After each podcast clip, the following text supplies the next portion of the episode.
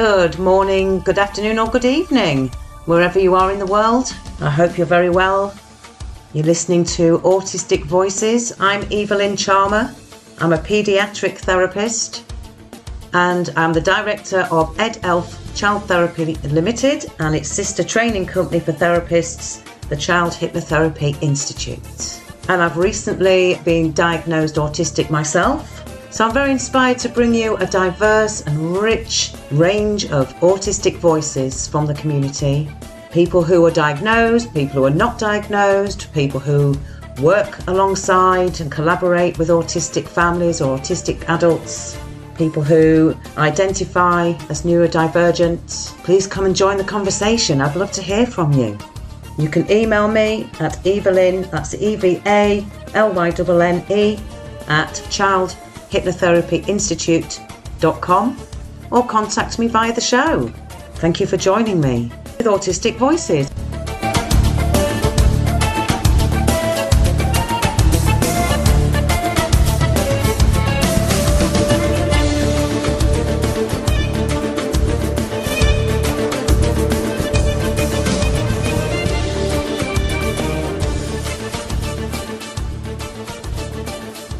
Um, our, my guest there of the week on Autistic Voices is a lovely lady called Willow Holloway. So, welcome to the show, Willow. Thank you. And and I don't know, some listeners might have heard your first show that we did last year, which was probably we were just talking, weren't we, off air? That was probably about a year ago now. Yeah, the time's gone really, really quickly.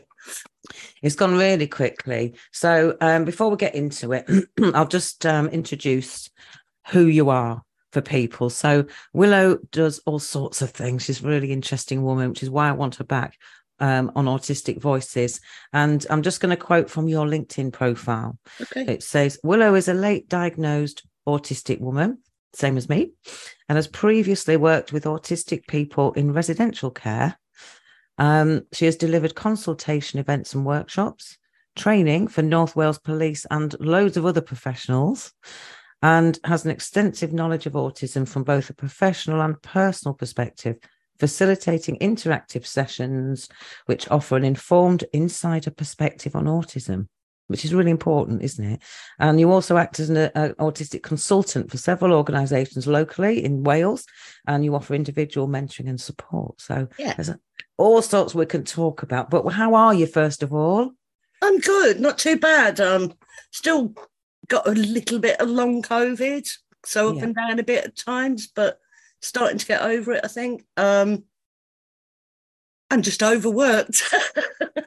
well, you do so much. And I think, like a lot of autistic people that I have interviewed for this show, I'm always absolutely in awe of the amount that people get out there and do and it's just fascinating isn't it? And so you are probably overworked but i know that you're really good as well at, at recognizing that and being able to look after yourselves too. So yeah. i'm sorry that you're still having long covid. That's that's just another underlying annoyance i imagine. It is yeah. It's most annoying. I've been left with um i have tics and um body jerks and things like that anyway, but they've been made quite a lot worse. It's one of yeah. the things that was left after COVID. Um, and that's caused a few issues. But you get you get used to these things, don't you? You you have to adapt. Um, and thankfully society is becoming a bit more accepting of difference now. So I'm not quite as uncomfortable as I used to be. Yeah. About letting people see that side of my autism as well now. Well, I always start the show with what we're grateful for. So let's just start with that and then we'll come back to that um, message about tics, if that's okay. Oh, yeah. Um, what are you grateful for right now? Um, I'm grateful that the sun's shining and I'm grateful that I get to spend time with my granddaughter who keeps me going. She keeps me young. Oh, how old's your granddaughter? She is five going on 50. Brilliant. Brilliant. Oh, well, that's lovely. That's a really lovely start to the show. I guess what I'm grateful for today is is being um, in the in, in this country, in the UK at the moment. Um, I don't know how people are coping out there in Europe with the temperatures and the fires and all of the problems it's causing. and um, I do sort of really feel for those people. So my heart goes out to them. I'm really mm. grateful to not be among them right now mm-hmm. because we complain about the weather in the UK, don't we? And, and I know you're in Wales, which um, can be quite rainy, but isn't that a relief when you think about the horrendous impact mm. that it can have when mm. the temperatures way too high for what we can normally cope with? Yeah, it's not good, is it? It's quite worrying. I mean, um, they've said that we're liable to get really high temperatures in August and I've already gone out and bought a very, very big paddling pool before they sell out. So yes. I can just spend my day immersed in cool water. Do you know I've done the same, but I bought yeah. um, an inflatable hot tub. Yeah. I got one last summer. Um, it's like basically an inflatable paddling pool. Yeah. And um, I keep it on cool for those days because I'm like you, I have to immerse in cool water. It's the only thing that makes me sort of be able to manage the day and carry on working and stuff like that. So, okay, just coming back to what you said about tics before we get into the sort mm. of work stuff. Um, I'm interested because um, as a therapist, I'm, i work with young people, mostly autistic young mm. people, neurodivergent kids, and I'm working with uh, a few children who experience tics mm. as well. And um, muscular body jerks you mm. said but yeah. also vocal tics and i guess where i'm coming from as a therapist is i think the most harmful thing is suppressing them isn't it oh gosh yeah i mean um there's been a big thing recently about lewis capaldi hasn't it? hasn't there yeah. um and i must admit I'd, I'd heard a few bits of his music before um but i'm a bit older so i'm stuck in my 1980s music usually but somebody sent me the clip of Glastonbury. Um, and then I went and watched his whole set. And I could see he was struggling before he even started. Um, and I watched it through, and his main concern was that he was letting people down. And the more he worried, the more he ticked. Um, and I sat there and I, I class myself as pretty pretty strong-willed and um, I, I tend to i'm not overly emotional but i cried into my coffee that day. And it wasn't because i felt sorry for him or i pitied him but it was that overwhelming empathy that i understood how he was actually feeling at that moment. But i don't think he realized just how much he's done for the nd community Oh, it's incredible, isn't it? Was, it? it was amazing. I, I, reached out to him actually on Instagram, and I'm sure he's been inundated and he hasn't responded, which mm. wasn't surprised. But I just wanted to say that myself because yeah. I think, although it's horrendous watching what he's been going through, and I don't know if you're aware, but he made a documentary about it. I, I went off and did a deep dive afterwards, as as you do. And as you do, yeah. Um, well, it's so moving, isn't yeah. it? But I think what you're yeah. right. What he's done is he's brought it to the masses, and all of those people at Glastonbury. And actually, a few months ago, he did a gig somewhere else where the same thing happened. And then yeah. he's had a break between then and Glastonbury because he wanted to do Glastonbury. It's been his yeah. his lifelong ambition. Yeah. I suppose it's the t- it's the height, isn't it, mm. of of music. You can see singer songwriter though, can't you? I mean, just looking at him, and I, Absolutely. I think and that's what gave me that empathy because I've been in burnout a few times myself yeah. Your tics do get a lot, lot worse. Yeah. And it's um, like it's like panic attacks. When you've mm. experienced one mm. bout in yeah. public, you the fear of it happening again creates yeah. more anxiety and stress on your body. Yeah. That then it you, it does get worse. So it does, I and think, it's painful. People don't realise that actually, like you said, that's suppressing them. Yeah, just makes it even worse. It's it's physically painful. Mine are quite can be quite violent jerks, and it tends to be my shoulder. Yeah. Um, and it's I, very common one, in agony it? afterwards.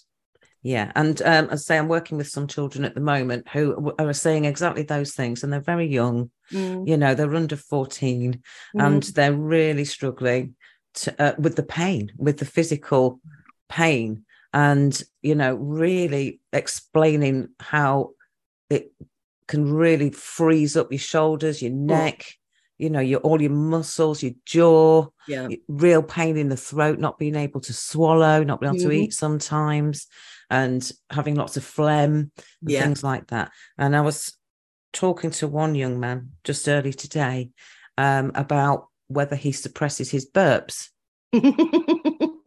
and what that might be like, and Yeah. trying to help him to make friends with his tics. yeah. In that, you know, it's no different from yeah. you know, allowing out a trump or Yeah, or a yeah. burp. Um, and I think that's it. And it's, but you know, the more that we suppress these things about us, whatever they are, the more they hold in the body, becomes Mhm. somatic, I think is the word. Yeah. And the more that it it causes physical issues, doesn't it? Yeah. Medical pain. So, okay.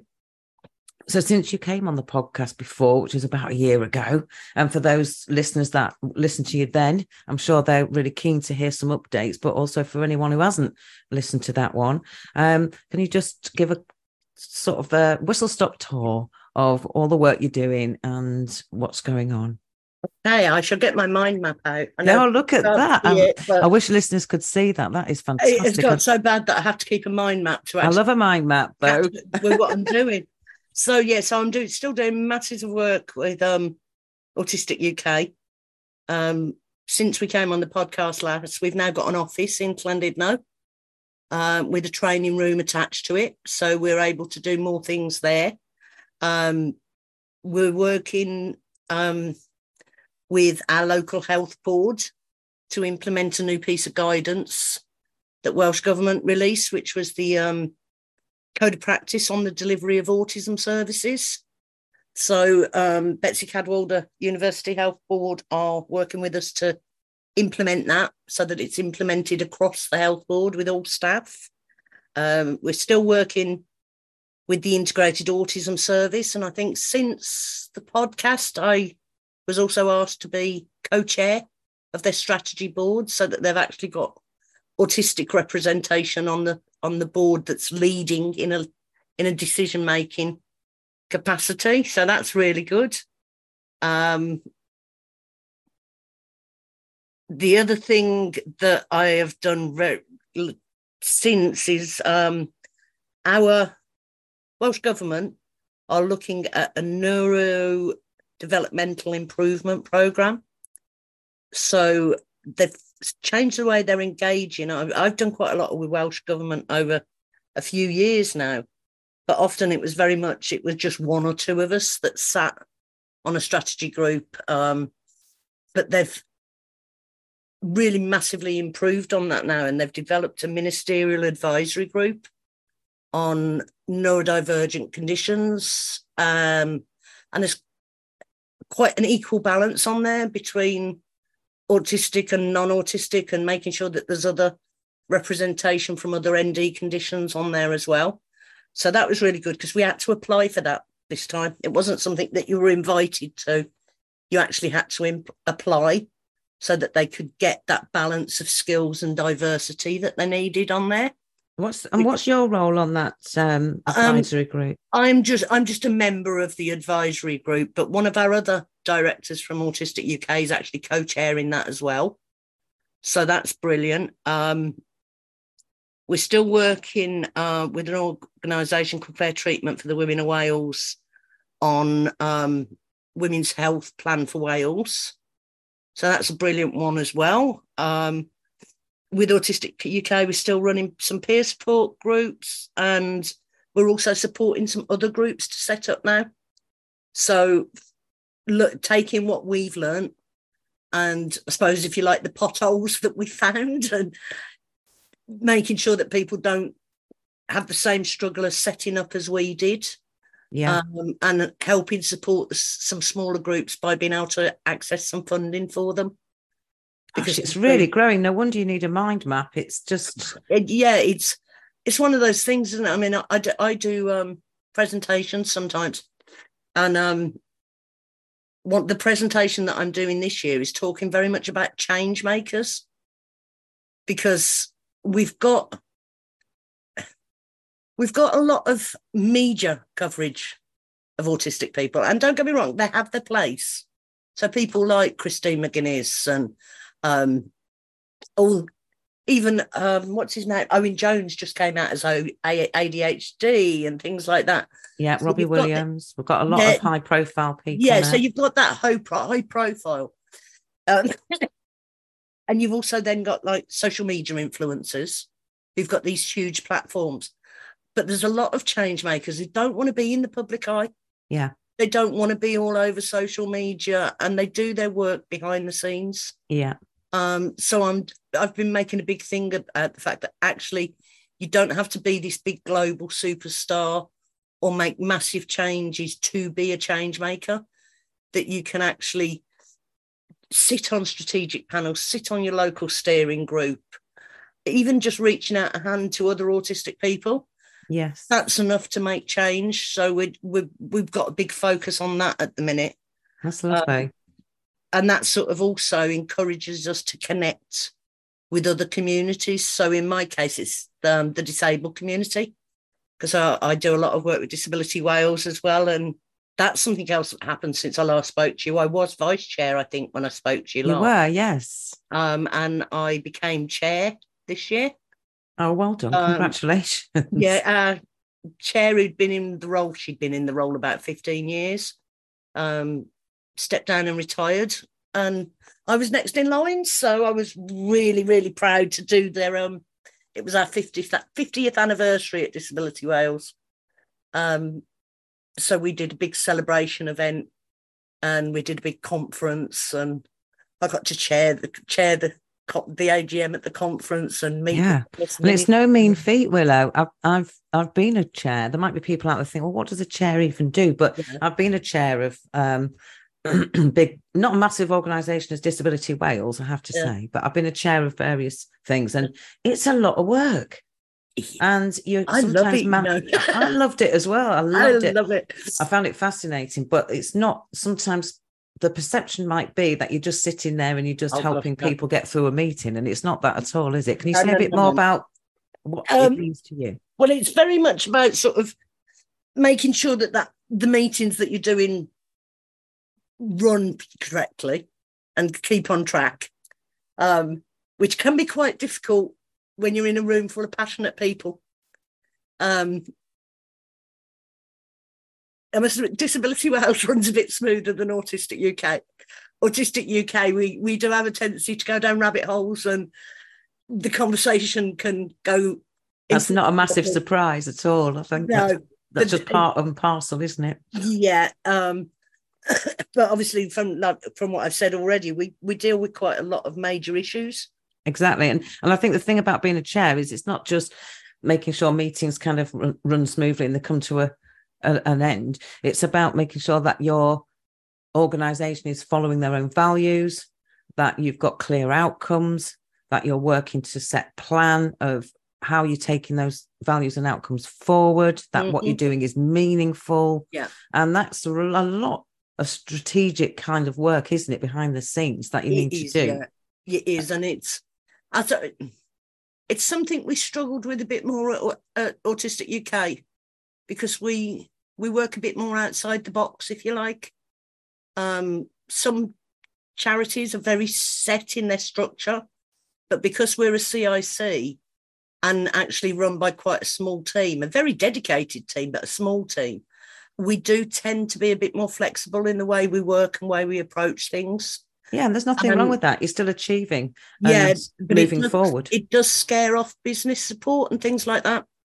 So yeah. as soon as you say you use a lead, most business support goes running for the hills. Right. Why do you think uh, that is? Um, I think a lot of it could be down to the stigma that surrounds autism still and the stereotypes. Um, and that lack of knowledge of how to work with it because we need flexible working. Yeah. Um, I mean, I know for me, I do my best work at between 10 o'clock at night and three o'clock in the morning. Yeah. and it doesn't fit into the way society is set up. Well, the, you know, I think what it's a really nice way to think about when you said outside of the box. And I think for a lot of autistic people I speak to, and certainly I speak for myself here, my my comment when people used to talk about outside the box thinking was, is there a box? No Yeah. one told me there was a box. and I think that's it. It's kind of, you know, doing things in ways that are organic and creative yeah. and just, you know, that things that come up and you do get very enthused and motivated and passionate. You can go off and down rabbit holes and things, but it's usually super productive way to work yeah. as well. But it's not that confined. And, you know, that can be challenging and it also can be amazing. It's both those mm. things, isn't it? So, yeah what what are you excited about when all of this? I mean, you've talked about. Well, my, my biggest one at the moment is um, I was approached. Obviously, I've been working with Disability Wales for years now, but I was approached by the Welsh government to sit on their disability rights task force. Um, massive achievement. I'm just so I'm just so proud of myself. Um, and so you should be. And they asked me to chair their health and well-being working group.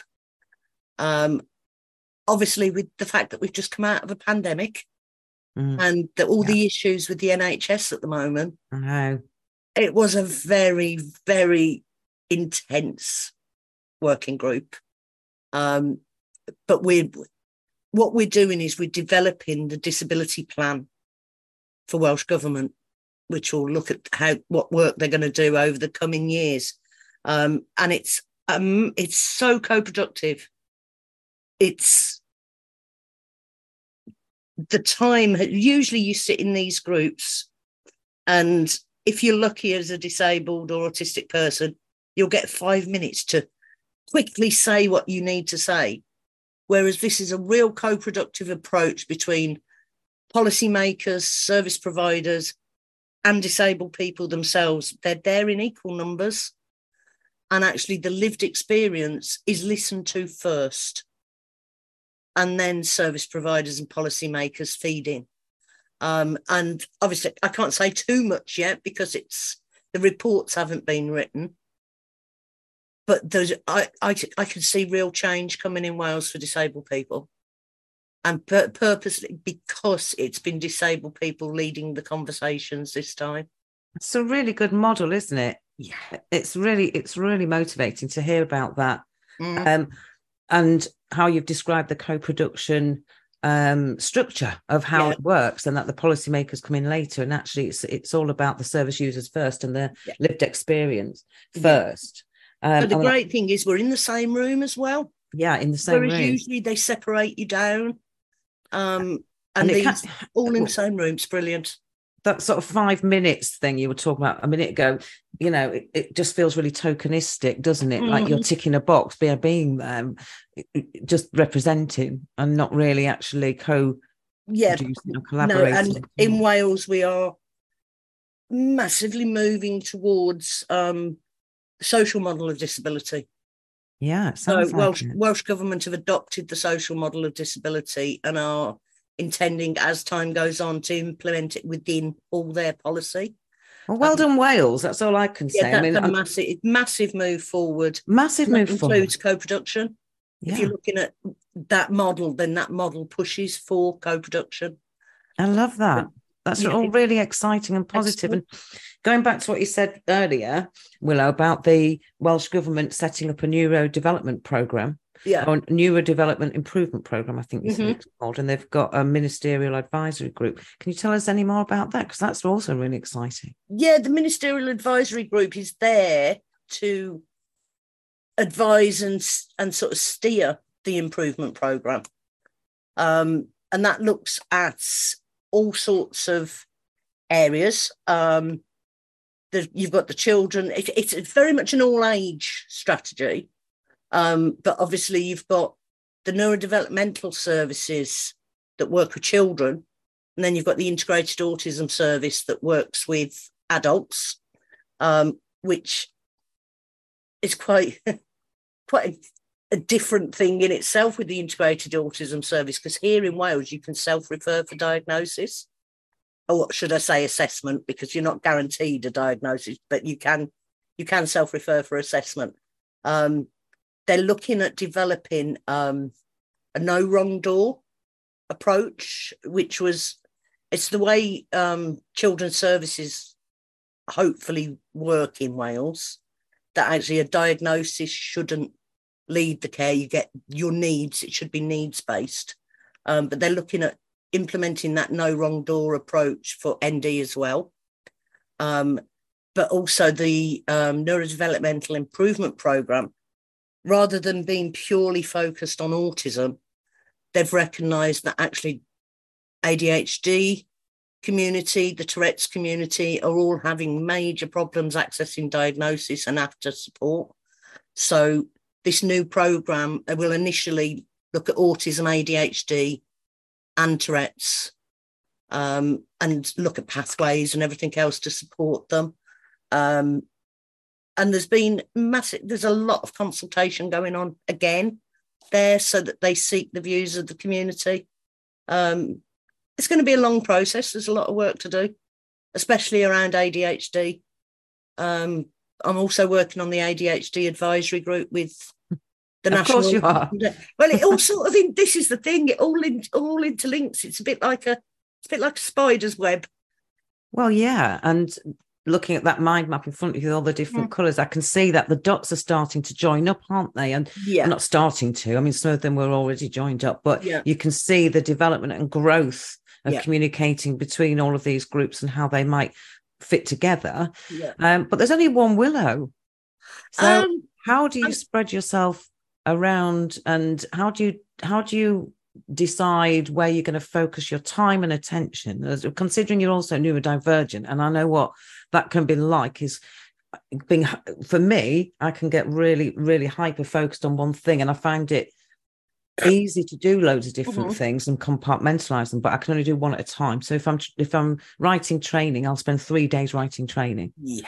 and I find it really hard to integrate other things into that. I can do it, but I find it difficult. So, how does it work for you, being able to, you know, manage all of these different sort of se- separate entities and organisations, and where you fit in with them all? I think the fact that sort of I sit at a director level really helps, especially with Disability Wales, because we've got a really good staff team.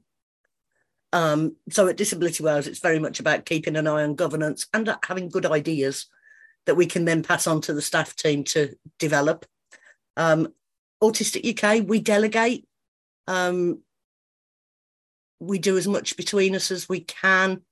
I'm not the only one who sits on strategy groups. All the other directors sit on strategy groups.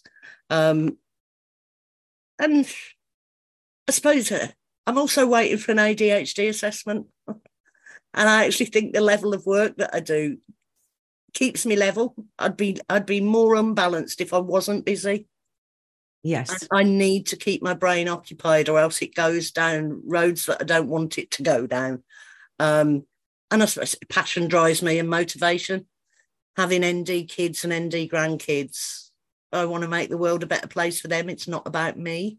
yeah. Um, And that, do you know, there's something very beautiful about that, isn't there? But also, I think, like you're saying, from a self preservation point of view, Yeah. I, I agree with you completely. But Sometimes people say to me, "Oh, your, your life's all about work," and I'm one of those. I I live to work per Mm. people rather than work to live, and I feel like um, I always say to people, I'm a bit like a missionary without the religious bit.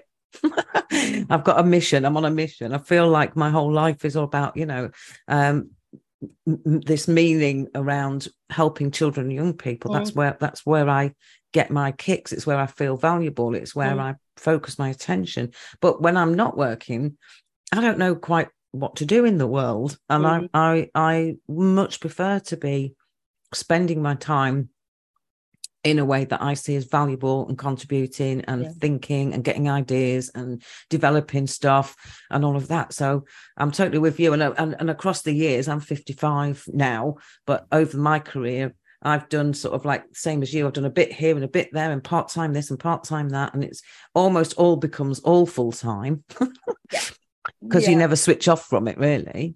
Um, Yeah.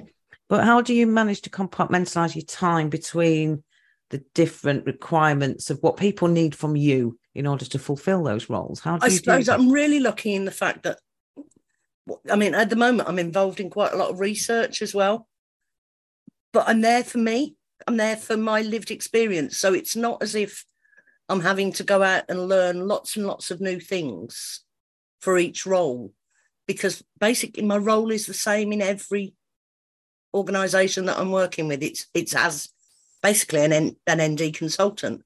I'm there to give my experience on living with autism or ADHD or whatever we're there to talk about that day. Um, so it really, yeah, it's, it's I, I, people keep saying I should. Do, do you find it hard? Do you find? I bet you're exhausted, but no, I'm not. I just, I do like, I do make sure now that I, I self care and weekends are now mine, because I did used to let work sneak into weekends, um, but I'm starting to be a bit tough on myself, and I, because I miss out on family time and things like that if I don't. So yeah it's just being a bit strict on yourself isn't it? And making sure that you do do put that self-care in there as well yeah 100% and i think the thing is is um i do work quite a lot of weekends because i train do i deliver training on quite a few weekends. But what mm. i try to do is if i do that i'll have a monday off. Yeah. I say i have a monday off I'll do a bit of work in the morning and then I'll try and have a few hours off. But I will try and claim that time back. Or um, I like what you said about you do your best work between 10 p.m. and 3 a.m. And I yeah. guess that's un- uninterrupted because no one else is working that's at that time. Right. time. Yeah. I'm, I'm super hypersensory as well. Mm. Um, so that's when the world's starting to calm down so it's yeah. a lot quieter. I don't hear noise from the neighbours and things like that. So I haven't, like you say, haven't got those distractions. Yeah, and you're not getting um, inundated with emails that might take your attention somewhere else. And yeah, I've also those... got a slightly, slightly skewy circadian rhythm as well. So it's that it's nothing new. That's how I've always been. Yeah. I always used to say that autism sleeps, but not when you want it to. Brilliant. I love that. And also, who's to say when we're meant to work, sleep, or whatever? I think it's that yeah. thing of there not being a box for, yeah. you know, for a lot of ND people is, you know, you do what comes natural. It's like if I feel I need to sleep in an afternoon, I'll go and sleep. Yeah. And then I might work really late. Yeah but I'll go with my own rhythm and I'll go with what feels right. Obviously, I've got clients and things, so I do work, and like you've got meetings and things, yeah. you, you, can work to a timetable. But when it's all the other stuff that you need to do, I will go with my natural rhythm. Yeah, you just fit it in when you can, don't you? yeah, um, and when it feels right to do it as well. So I, I'm also, I don't know about you, but it's like for example, I, I do design and d- deliver a lot of training. So if I'm de- in the designing phases, mm. um, or, or, all of the sort of admin and marketing, all of the other things that go with running a business, whatever, mm. I might plan to do that at set time. But if my energy doesn't feel like it's there 100%, I, I won't beat myself up about not doing yeah. it that day. I'll I'll book, I'll do it another time. Yeah. I mean, all the work I do is voluntary, but I think that's one of the reasons as well that a lot of neurodivergent people fit well into self-employment yeah. Because you have got that flexibility around timings and things like that. So and it's your energy levels, isn't yeah. it? And when when your brain's working on all cylinders and when it just absolutely needs to rest. Yeah. And you might have I mean, for me, I've I've always I'm working for myself now and I'm loving mm. that, suiting mm. me down to the ground. But the, in the past, I've always had jobs and been around people. I, I didn't know I was autistic till two years ago. Mm-hmm. But I wondered why I really struggled with decompressing and um, you know, being around people, even if they're mm. lovely people, but just being around people all day and in buildings. And I'm very sensitive to noise and sound mm. and light and things like that. I can't work in offices where there's bright lights and things. I look red on my podcast here that I know listeners can't see me because I, I work under a sort of orangey coloured light. Yeah. Um, things like that. Or people thought I was weird because I would have my main meal at 10 o'clock in the morning. I used to have a roast dinner every single oh. day at 10 a.m. Yeah. And I couldn't understand why other people didn't or thought that was odd, you know. Yeah. Um, so yeah, it does help for me being self-employed because I can do all of those things and be as quirky as I like and work within my own hour, you know, how I go. Yeah. Um, and not have to fit into those kinds of unwritten rules and social yeah. expectations. Yeah. Um, okay, so any challenges that you experience being neurodivergent and super passionate and busy and a grandma and a mum and all those other things. I think what you were talking about about admin, I suppose that's mine, is I love doing the representation work. I love doing the engagement, um, peer support. I thoroughly enjoy doing that, but the admin that goes with it. And that promotion, promoting is an issue that I come across. I find it really difficult to actually promote the work that I'm doing and put myself out, like we said about that public eye. Um, so one of the things that I'm doing at the moment is um, a redesign on AUK's website because we're doing so much now that people need to know what we're doing. Um, so that's going okay, going okay. We're getting there. I'm learning new skills. This never thought at 55 I'd be designing websites, but there you go. Um, and I've, I'm writing a blog that I'm going to be really brave and publish, press a button on. Might do it on my birthday. Um, so yeah, that's one. Um, I don't come across many challenges because I work with such good teams of people. Um, I mean, at the minute, I'm working with um, Dr. Amy Grant from Swansea University. We're doing um, a really amazing research project. It's an eight year ex- extended project on autism from menstruation to menopause. So a really, really important area that hasn't yeah, that sounds amazing done around it. Um, but even there, we're doing it in a completely different way. Um, we've seen a big move towards participatory research, this is autistic led research. Oh, exciting. So Sounds like it, Swansea are quite forward thinking with that. They are. They are. I did see on your um, LinkedIn recently, you posted an interesting message from a PhD student at Swansea, mm.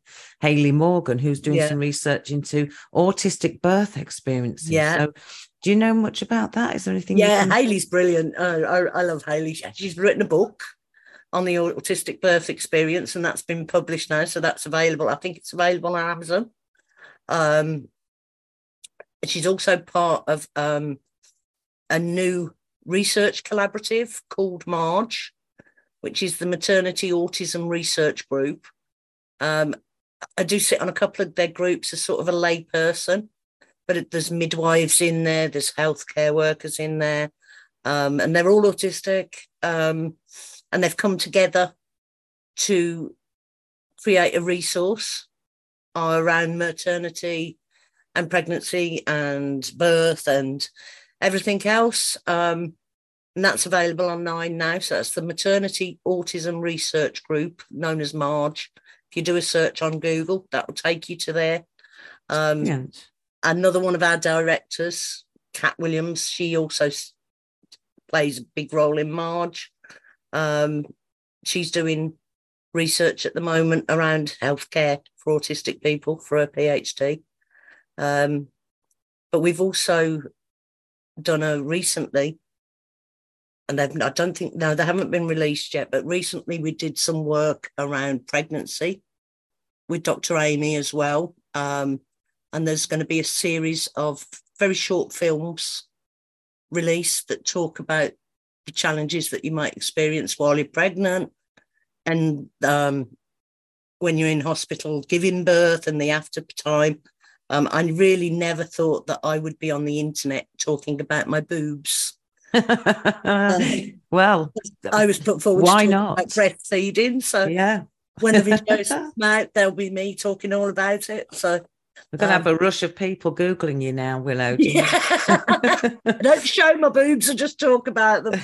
Um, but yeah, so you can see sort of there's all this new research and everything. Isn't it brilliant? Because do you know yeah. what? I think it's an area that's been hitherto not ignored, but not really explored. So that kind of whole thing of, you know, from menstruation to menopause and everything in between, that means to be a woman, mm. um, where, you know, and looking at pregnancy, looking at childbirth, looking at breastfeeding and all of those things. So well done, Dr. Amy Grant and people mm. like Haley Morgan who are looking mm. at these things. I think it's fascinating. It'll be really interesting.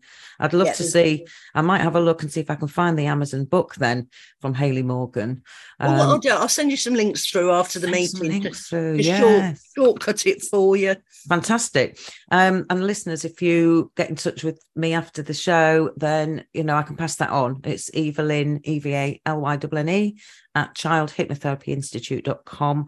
Um, okay, so I just want to um, go back to what you said about admin and promoting yourself and all of that sort of thing. So mm-hmm. um, there's a very, I don't know if anyone's out there's noticed, but there's a very clear divisive line between when I used to put my own marketing stuff out And when I got a grant from Access to Work and Mm. employed a VA who does a lot of that for me, and you can really see the div- division between the sort of stuff I would tentatively put out myself and the stuff that she does. So I think it's really worthwhile if you are somebody who, whether you're self-employed or you work as an uh, Mm. or you're employed, access to work uh, there to offer support in all sorts of different ways. You can apply for a grant. You might not always get it, but they they can offer support with things like equipment and having certain equipment that you might need to do your job.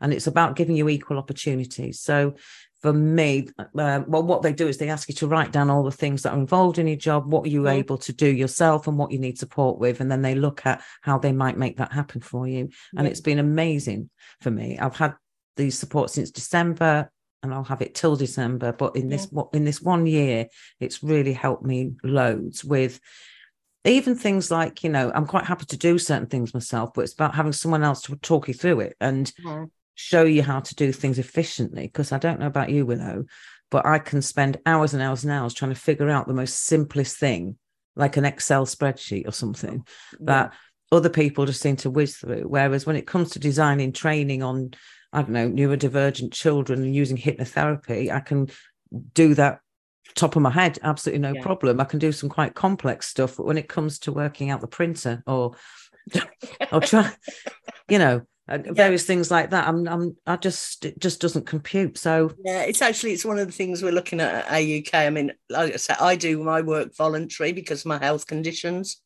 because my health conditions are quite unpredictable.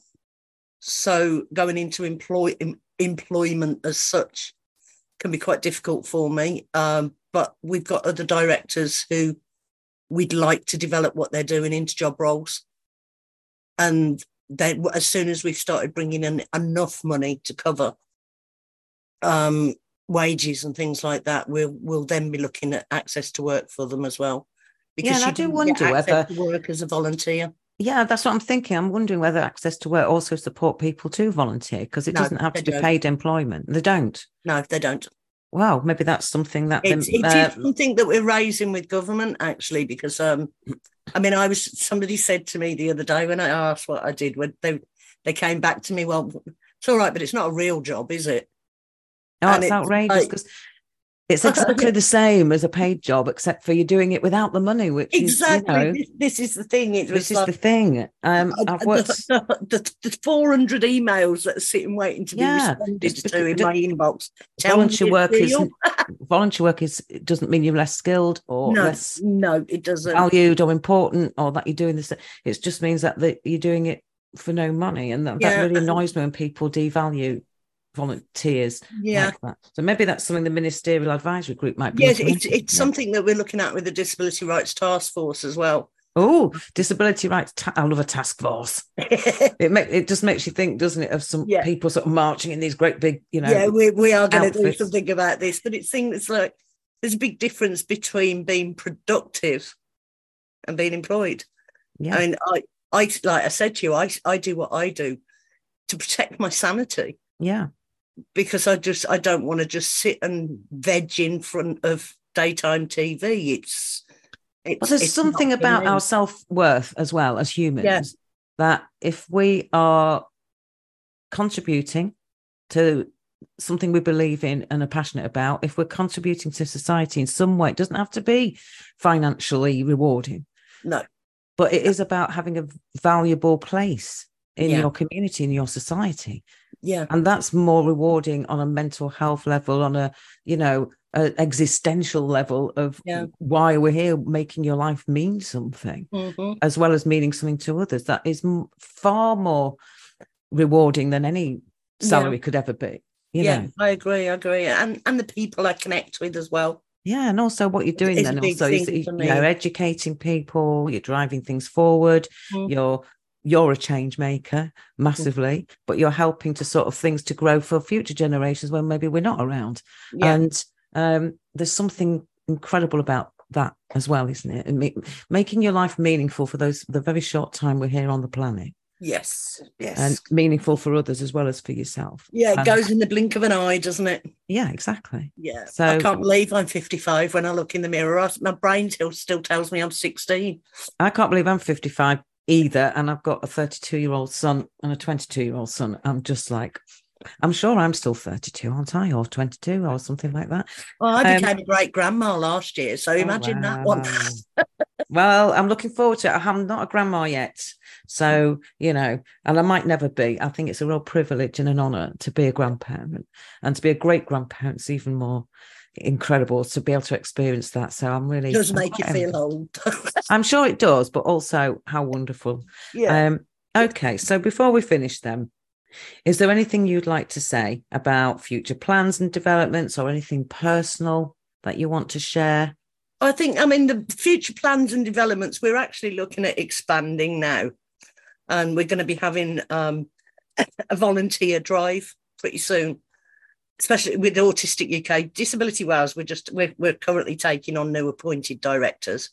That's underway now.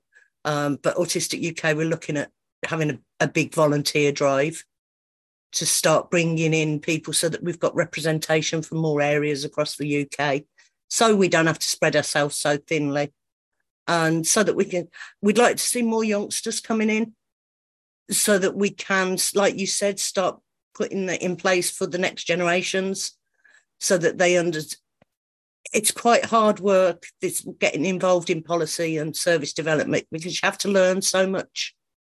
But we'd like to be able to shortcut it for the next lot that are coming in so that the information is already there for them to use. They we they already know which legislation they can quote and things like that. Um, so we'll be looking at doing that, um, and we're also looking at developing our peer support a bit wider, um, and we'll be able to do that with more volunteers as well. Because Yeah, we like to so- keep our groups small. We don't like having massive, great big groups. So, how can people find out more about volunteering for Autistic UK and maybe looking at that as a possibility for something they might want to get involved in? Okay, so hopefully by the end of the month, I will have the new website up and running, and there'll be a page on there about volunteering. Um, they can contact us at info at autisticuk.org um, with the subject line volunteering. Um, or they can, if they want more of a one to one chat about it before they get involved, they can contact me on my email, um, which is willow.holloway at autisticuk.org. That's great. So, um, and what's the sort of you said about trying to attract younger people? So, what Yeah. kind of age range would be ideal? um, 18 and over. Um, mostly because of our insurance, we work more with adults than we do children. Um, but we're looking for all sorts of things admin support, um, content creators for the websites, um, blog writers, you name it. If you've got a skill, we'll try and fit you in. Because the thing we do rather than create roles and then ask people to come and fill those roles, what we're doing is asking people to come to us and talk to us, and we will try and create a role that matches your skills. Oh, and I love that. That's total Yeah. co-production as well, isn't it? And Yeah. so that's reassuring for people that they're not having to sort of try and squash themselves into, you know, job descriptions and things like that. Um, and also, I guess when you're volunteering, it's about fitting it around you and your life, isn't it? Yeah. And that's Yeah. one benefit because although you're not getting paid, it's about, you know, if you're having a day when you're really struggling, you know, do your hours another day. Yeah, And it's about getting the work done. It's not about, you know, you have to turn up at this time and do this Yeah. and that. And a lot of people can do their work remotely now. Yeah, I was Yeah. just going to say that At actually. I mean, home. we do have some office based um, opportunities coming up, but obviously they're in now in North Wales. Yeah. So if somebody's local to that, then great. We can do some office work, but most of our work is done remotely. Yeah, exactly. So it So- don't matter where you are, you don't have to be I Go- mean, no judgment somewhere. at all because I, I'm quite I'm quite isolated and I like my own space. But I work from my bedroom most of the time. Um, it's it's not perfect, but that's how I like to work. yeah, and it's what makes you feel safe. it's what makes you feel comfortable, isn't it? And you're Yeah. gonna you're gonna work better if you're not stressed, and you can use your logical brain and not your stress Yeah. brain. So Yeah. it makes complete sense. So I think that's really worth people knowing. And yeah, also, because one of the things as well we've found that we've had a few people come in and volunteer in the past, and the skills that they've developed, they've then gone on to get work within the autistic, oh, well, I should say autism field, but they've gone on into paid jobs. yeah, and also with Because of that volunteering, you don't have to do a 37 hour week or whatever. No. You can do an hour, can't you? Or I was going to say that- yes. Some of- the minimum we're sort of four hours a week is really the minimum on the roles that we're putting out. Um, but none of them are over part time. Yeah, well, thanks Because for clarifying. like we were saying about that energy management, we, we're very aware of too many hours can lead to burnout, and that's not something we want for our volunteers. No, and also it manages expectations as well. And I think in terms of um, knowing what new, us neurodivergent people can be like when we get passionate about something, Yeah. we can absolutely immerse in it, and that's not particularly healthy all of the time either. To go, oh my gosh, I want to do like uh, this is this is my life, and I just want to do Mm. this, and it can be really overwhelming, can't it? So Yeah. burnout can happen. So I think it's about managing that as well, and saying, look, you know, if four hours a week sounds good, and if that's you know what you can what you can offer, that's a brilliant starting point. Yeah. But Yeah. if you can do more and you can manage more, then that's great Yeah. too. So thanks for that. So um, info at autisticuk.org or willow.holloway at autisticuk.org. Okay. Well, it's been lovely to have you on the program again and so many things. So many things going on, but all really exciting things. And it sounds like, you know, things are really growing They are. Well, They are. Going in the right direction and all done from the comfort of your own bedroom. So that's I know it's brilliant. Isn't it? Thank you for coming on, Willow, and um, I will speak to you soon. You're very welcome. Thank you very much for asking me. Thank you for listening. I'm Evelyn Charmer. This is Autistic Voices, and special thanks to our guest of the week.